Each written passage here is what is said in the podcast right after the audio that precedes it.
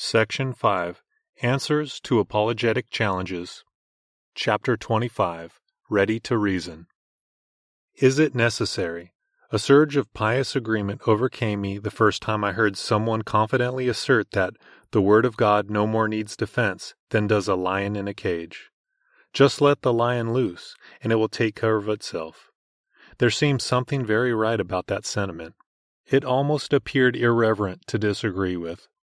Well, something about that assertion is indeed right. God is certainly not in need of anything, much less the puny efforts of any particular man or woman to defend his word. He is the creator of heaven and earth, almighty in power, and sovereign in controlling all things. The Apostle Paul, when reasoning with the Athenian philosophers, made that very point. He declared that God is not worshipped with men's hands, as though he needed anything, seeing that he gives to all life and breath and all things. Acts chapter 17 verse 24. If God were ever to hunger, for instance, he would not need to tell us since the fullness of all creation is his. Psalm chapter 50 verse 12. He depends upon nothing outside himself, and everything outside of him depends upon him for its existence, qualities, abilities, accomplishments, and blessings. In him we live and move and have our being. Acts chapter 17 verse 28. So it is obvious that God does not need our inadequate reasoning and our feeble attempts to defend his word. Nevertheless, the pious sounding remark with which we begin is still mistaken. It suggests that we should not concern ourselves with efforts at apologetics because God will directly take care of such matters himself. The remark is just as mistaken as saying that God does not need us as evangelists. He could even make the stones to cry out, couldn't he? And therefore, efforts at evangelistic witness are unimportant. Or a person might misguidedly think that because God has the power and ability to provide his family with food and clothing without help from us, he does not need to go to work tomorrow. Thinking like this is unbiblical. It confuses what God himself needs from us and what God requires of us. It assumes that God ordains ends, but not means to those ends, or at least not the instrumentality of created means. There is no need for God to use our evangelistic witness, our daily work for a paycheck, or our defense of the faith, but He chooses to do so, and He calls us to apply ourselves to them. The Bible directs us to work, although God could provide for our families in other ways. The Bible directs us to evangelize, even though God could use other means to call sinners to himself. And the Bible also directs us to defend the faith, not because God would be helpless without us, but because this is one of his ordained means of glorifying himself and vindicating his truth. Christ speaks to the church as a whole through Jude, commanding us to contend earnestly for the faith which was once for all delivered to the saints. Jude chapter 3. False and heretical teaching was threatening the church and its grasp of gospel truth. Jude very well knew that God was in sovereign control, and indeed that God would in time directly deal with wicked teachers, consigning them to everlasting condemnation.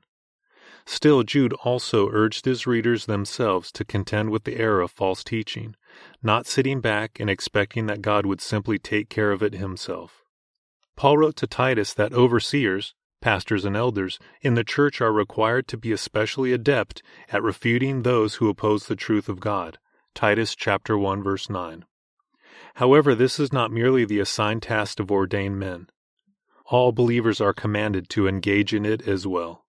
Addressing himself to all members of the congregation, Peter penned the following command Sanctify Christ as Lord in your hearts, always being ready to give an answer to anyone who asks from you a reason for the hope that is within you, yet with gentleness and respect. 1 Peter chapter 3 verse 15. It is God himself speaking through Peter's inspired words who calls upon us as believers, each and every one of us, to be prepared to defend the faith in the face of challenges and questions which come from unbelievers, any one of them. The necessity of apologetics is not a divine necessity, God can surely do his work without us. The necessity of apologetics is a moral necessity. God has chosen to do his work through us and has called us to it. Apologetics is the special talent of some believers and the interested hobby of others, but it is the God ordained responsibility of all believers. What it isn't. We should look at 1 Peter chapter 3 verse 15 again and notice a few things that it does not say. Number 1, it does not say that believers are supposed to take the initiative and start arrogant arguments with unbelievers, telling them that we have all the answers. We do not have to go out looking for a fight. We certainly should not sport or encourage a I'll prove it to you spirit, an attitude which relishes refutation. The text indicates that we offer a reasoned defense and answer to those who ask for such from us whether they do so as an opening challenge to the integrity of God's Word or as the natural response to our evangelistic witness. The text also indicates that the spirit in which we offer our apologetic answer is one of gentleness and respect. It is not pugnacious and defensive. It is not a spirit of intellectual one upmanship. The task of apologetics begins with humility. After all, the fear of the Lord is the starting point of all knowledge. Proverbs chapter 1 verse 7. Moreover, apologetics is pursued in service to the Lord, and the Lord's servant must not strive, but be gentle towards all, apt to teach. 2 Timothy chapter 2 verse 24. Apologetics is not a place for vain flexing of our intellectual muscles. Number 2. Another thing that 1 Peter chapter 3 verse 15 does not say is that believers are responsible to persuade anybody who challenges or questions their faith. We can offer sound reasons to the unbeliever, but we cannot make him or her subjectively believe those reasons. We can refute the poor argumentation of the unbeliever, but still not persuade them. We can close the mouth of the critic, but only God can open the heart. It is not our ability, and not our responsibility to regenerate the dead heart and give sight to the blind eyes of unbelievers. That is God's gracious work. It is God who must enlighten the eyes of one's understanding. Ephesians chapter 1 verse 18. The natural man receives not the things of the Spirit of God, for they are foolish to him, and he cannot know them because they are spiritually discerned. 1 Corinthians chapter 2 verse 14.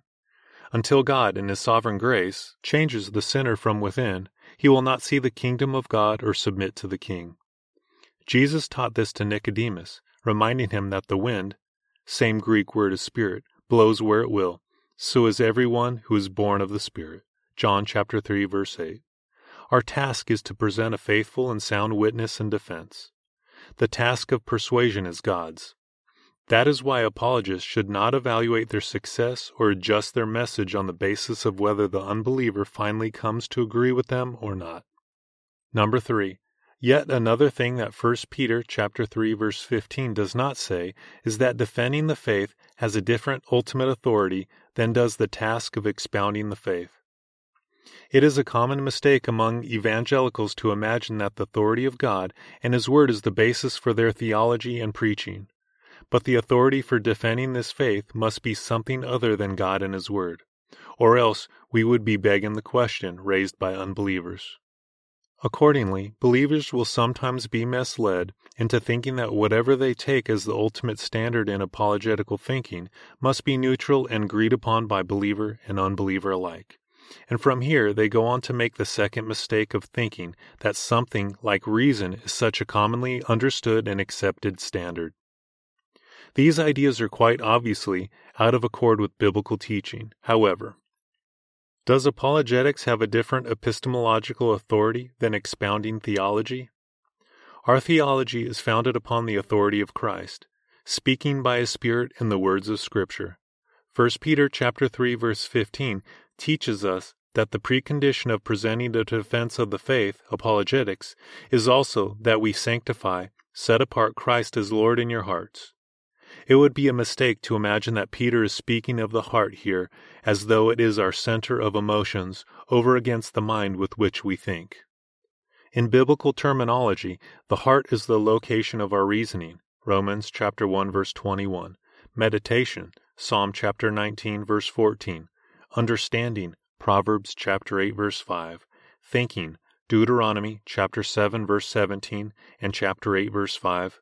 And believing, Romans chapter 10 verse 10.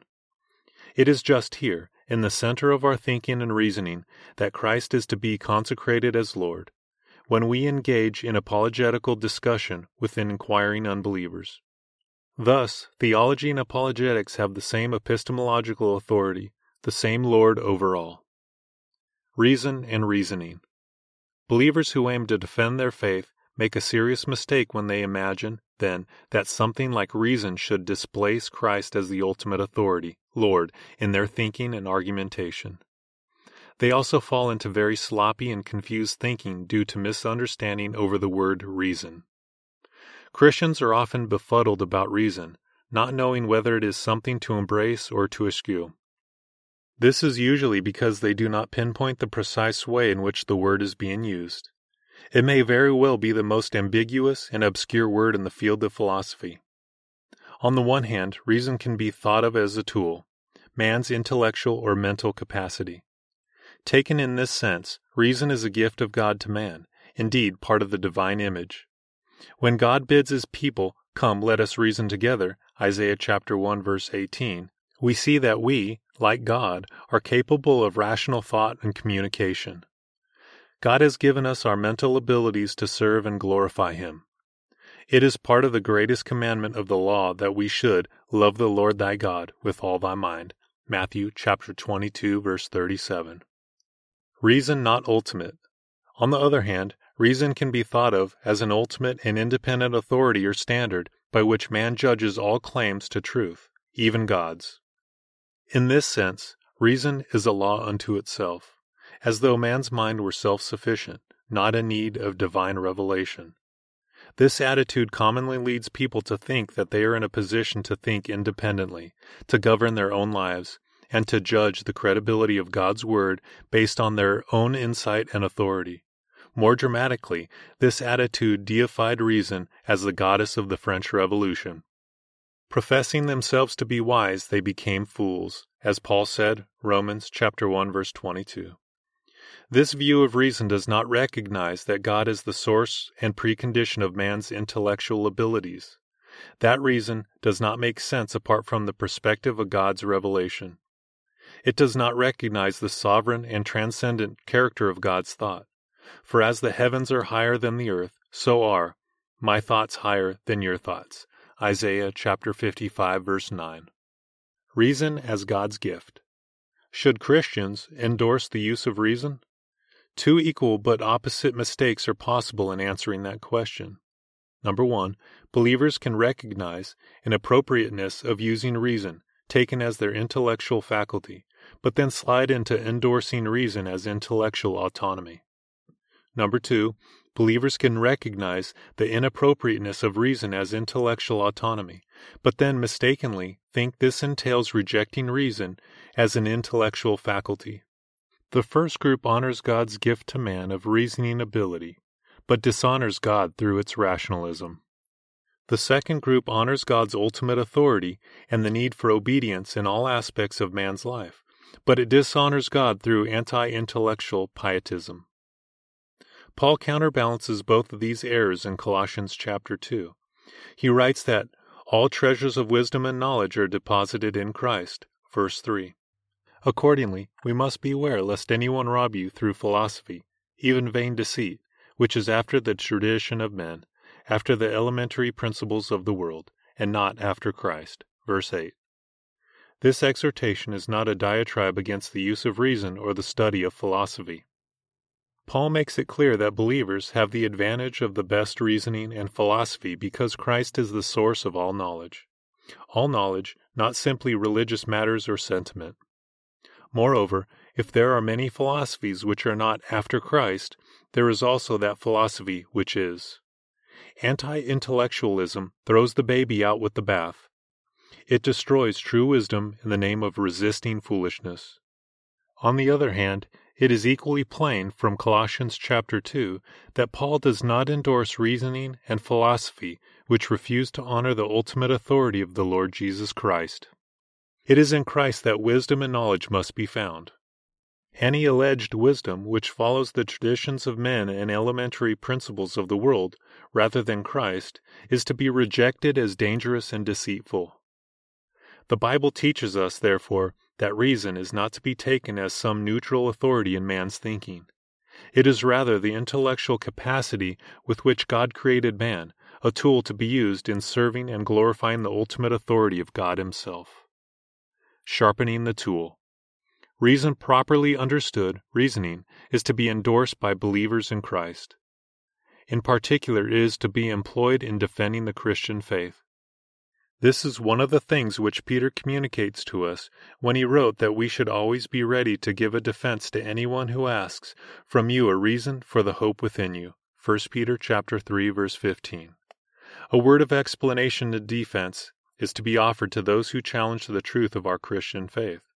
We are not to obscure the glory and veracity of God by answering unbelievers with appeals to blind faith or thoughtless commitment.